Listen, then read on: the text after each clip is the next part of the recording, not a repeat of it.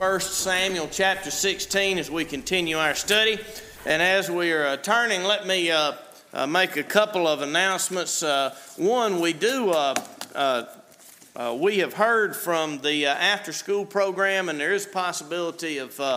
Of a, of a good news club, and if you have helped with that in the past or you'd be interested in helping with that, if we could meet briefly just to get a, a sense of of interest and, uh, and just find out what date, what day of the week might be most convenient uh, for you, that would be good. Please uh, just, just meet down at the front after church. Um, and the other thing is, I did want to uh, uh, clarify. Uh, normally, our session meeting would be tomorrow night, but at our last meeting, we we decided to put it off until uh, the 21st. So we won't be having our session meeting uh, tomorrow night, but the following uh, Monday. Uh, yes. They're going to have their regular time. That's correct. All right. All right. Now, 1 Samuel 16, beginning with verse 14. Now, the Spirit of the Lord uh, departed from Saul and a harmful spirit from the Lord tormented him. And Saul's servant said to him, Behold, now a harmful spirit from God is tormenting you. Let our Lord now command your servants who are before you to seek out a man who is skillful in playing the lyre. And when the harmful spirit from God is upon you, he will play it, and you will be well. So Saul said to his servants, Provide for me a man who can play well and bring him to me. One of the young men answered, Behold, I have seen a son of Jesse, the Bethlehemite, who is skillful in playing, a man of valor, a man of war, prudent in speech, and a man of good presence, and the Lord is with him. Therefore Saul sent messengers to Jesse and said, Send me David, your son, who is with the sheep. And Jesse took a donkey laden with bread and a skin of wine and a young goat and sent them by David, his son, to Saul. And David came to Saul and entered his service. And Saul loved him greatly, and he became his armor bearer. And Saul sent to Jesse, saying, Let David remain in my service, for he has found favor in my sight.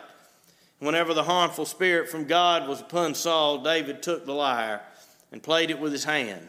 So Saul was refreshed and was well, and the harmful spirit departed from him.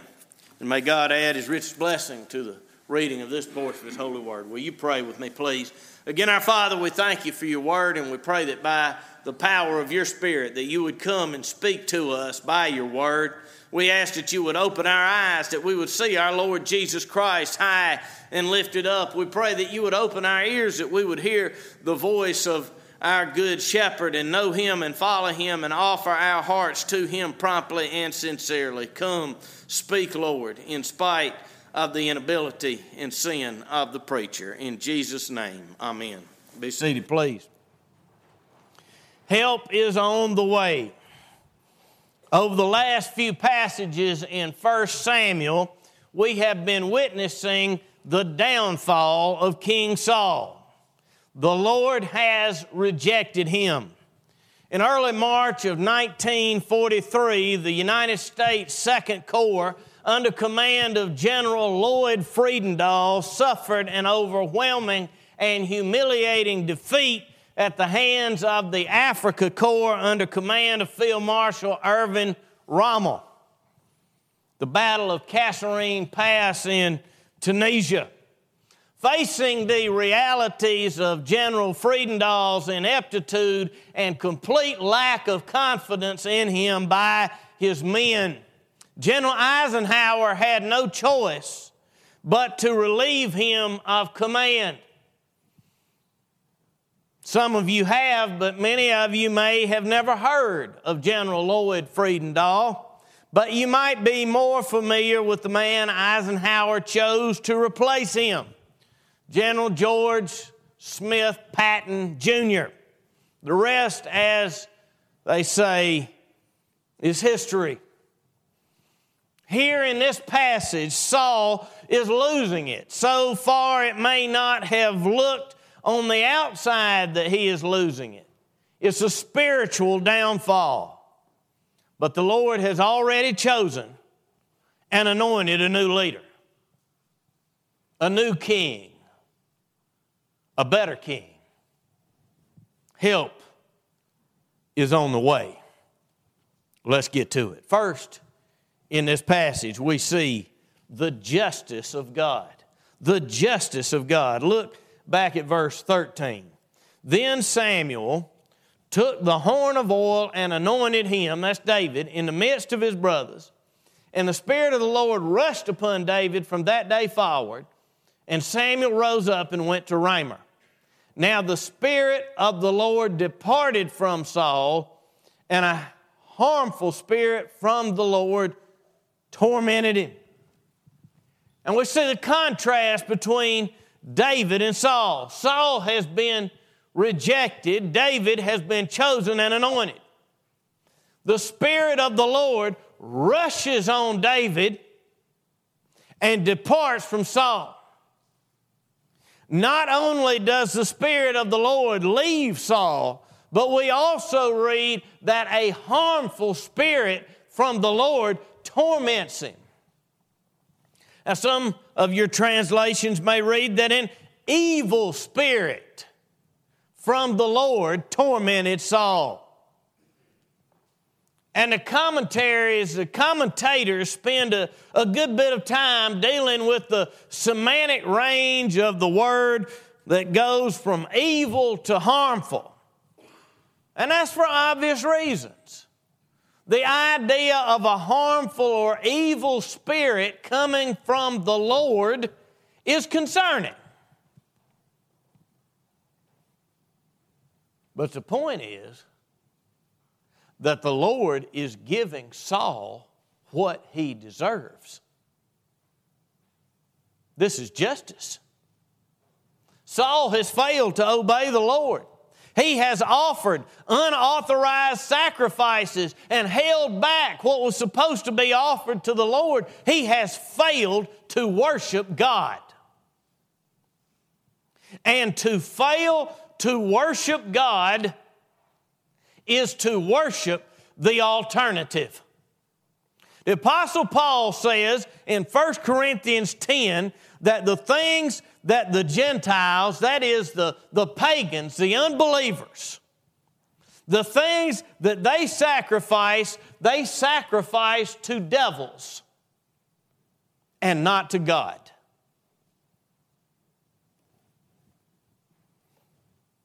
Behind Zeus Aphrodite, Jupiter.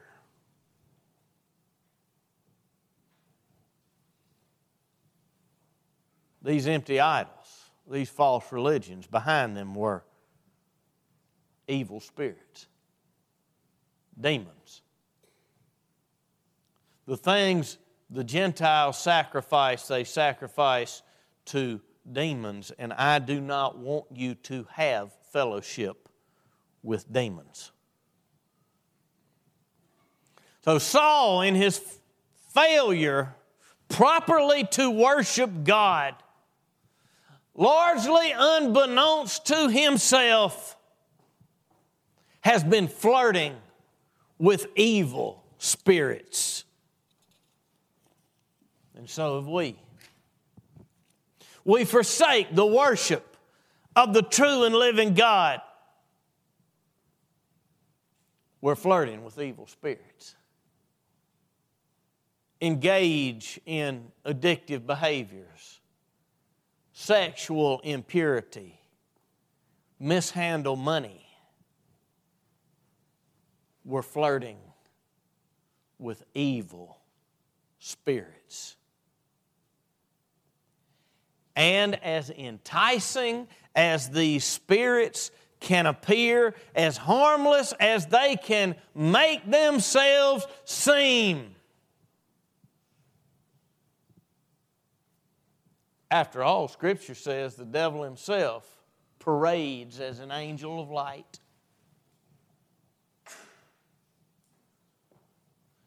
But they will finally torment us. Saul has forsaken the knowledge, the instruction, the wisdom, and worship of the true God. And now the Lord is giving him over to the torment of the evil spirits with whom he has participated. Saul's getting what he deserves. That's divine justice. So we see the justice of God. Secondly, in this passage, we see the mercy of God. Look at verse 15. And Saul's servant said to him, Behold, now, a harmful spirit from God is tormenting you. Let our Lord now command your servants who are before you to seek out a man who is skillful in playing the lyre, and when the harmful spirit from God is upon you, he will play it and you will be well. So Saul said to his servants, Provide for me a man who can play well and bring him to me. One of the young men answered, Behold, I have seen a son of Jesse the Bethlehemite who is skillful in playing, a man of valor, a man of war, prudent in speech, and a man of good presence, and the Lord is with him. Now look down at verse 23. And whenever the harmful spirit from God was upon Saul, David took the lyre and played it with his hand. So Saul was refreshed and was well, and the harmful spirit departed from him. Now, the Lord here shows mercy to King Saul, even as he's pouring out his just punishment on him. Once again, he mingles mercy with the blow. He provides Saul with some temporary relief from his torment through music. And who shall provide relief? But young David.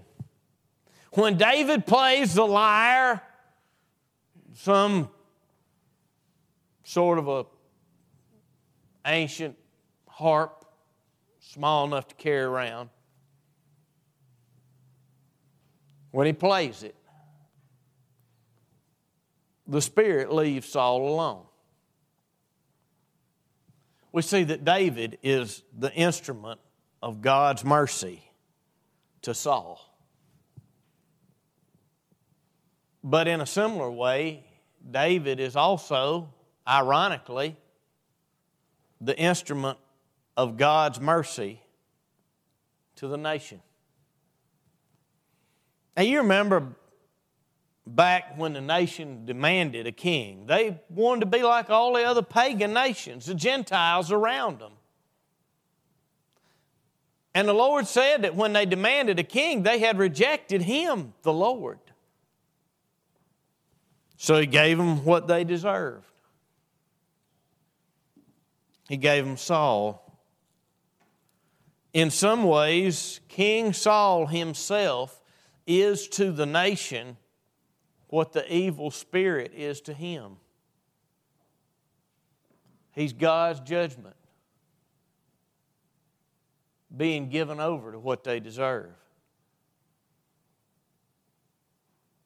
And again, ironically, the same person who brings mercy and relief to Saul will bring mercy and relief to the nation from Saul.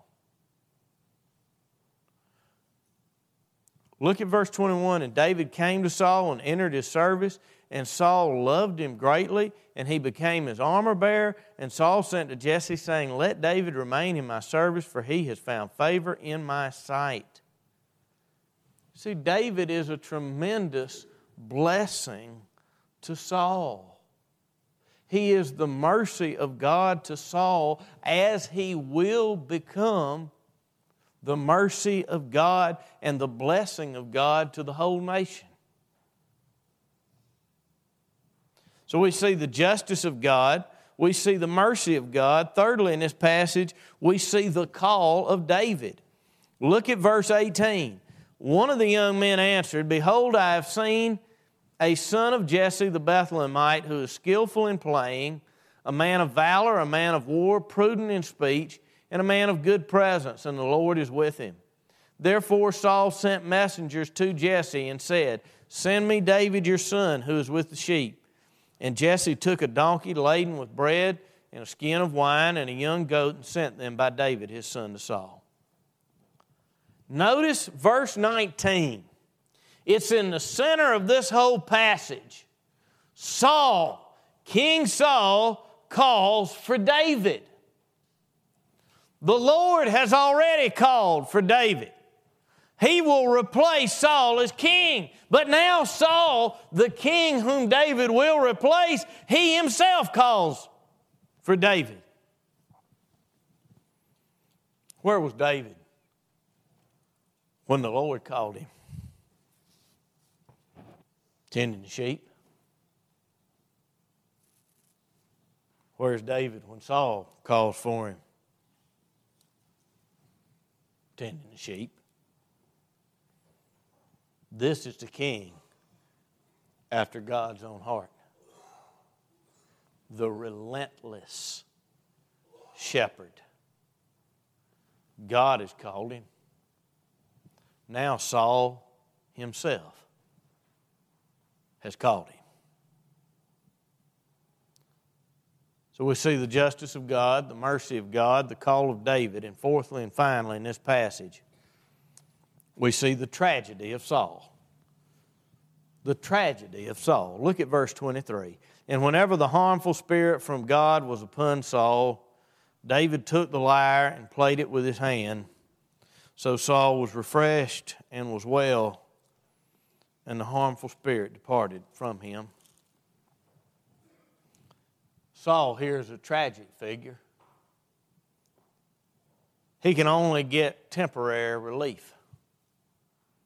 It's a mercy for sure, but nonetheless, it's tragic. He has music for some comfort. But he lacks the Holy Spirit who has departed from him. This makes sense of King David's own plea that he will make years later when he sins. Words from Psalm 51 found on your bulletin Take not thy Holy Spirit from me. Music can only numb Saul's symptoms. It cannot touch the disease.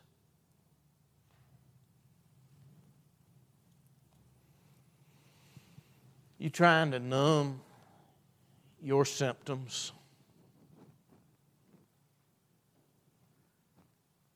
You got a lot of options today. Alcohol, entertainment, opioids, sex, porn, sports, music, whatever.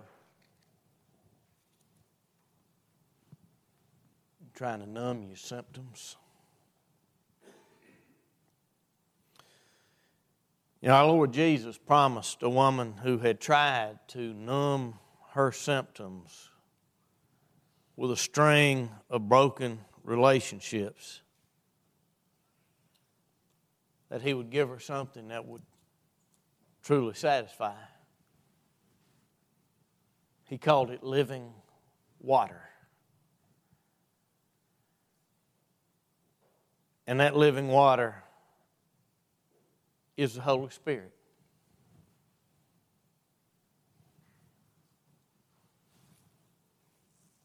Saul lost the Holy Spirit. And all he could do was try to have his symptoms numbed for a time.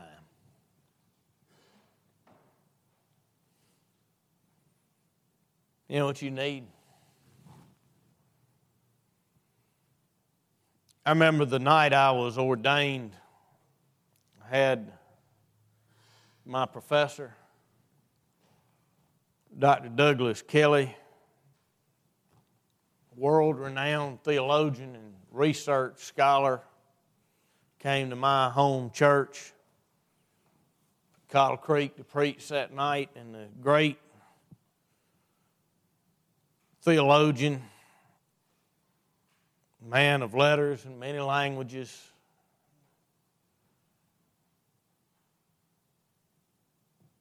said the most profound thing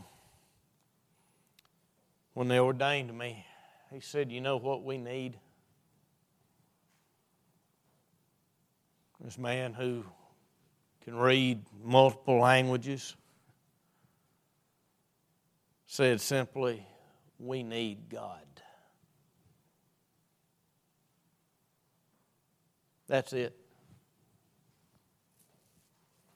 You need God in your soul, filling you with supernatural life. Springs, liver, rivers of living water that'll truly satisfy. It's Jesus who gives the Spirit. It's Jesus who secured the promised Holy Spirit through His death and His resurrection. It's Jesus alone.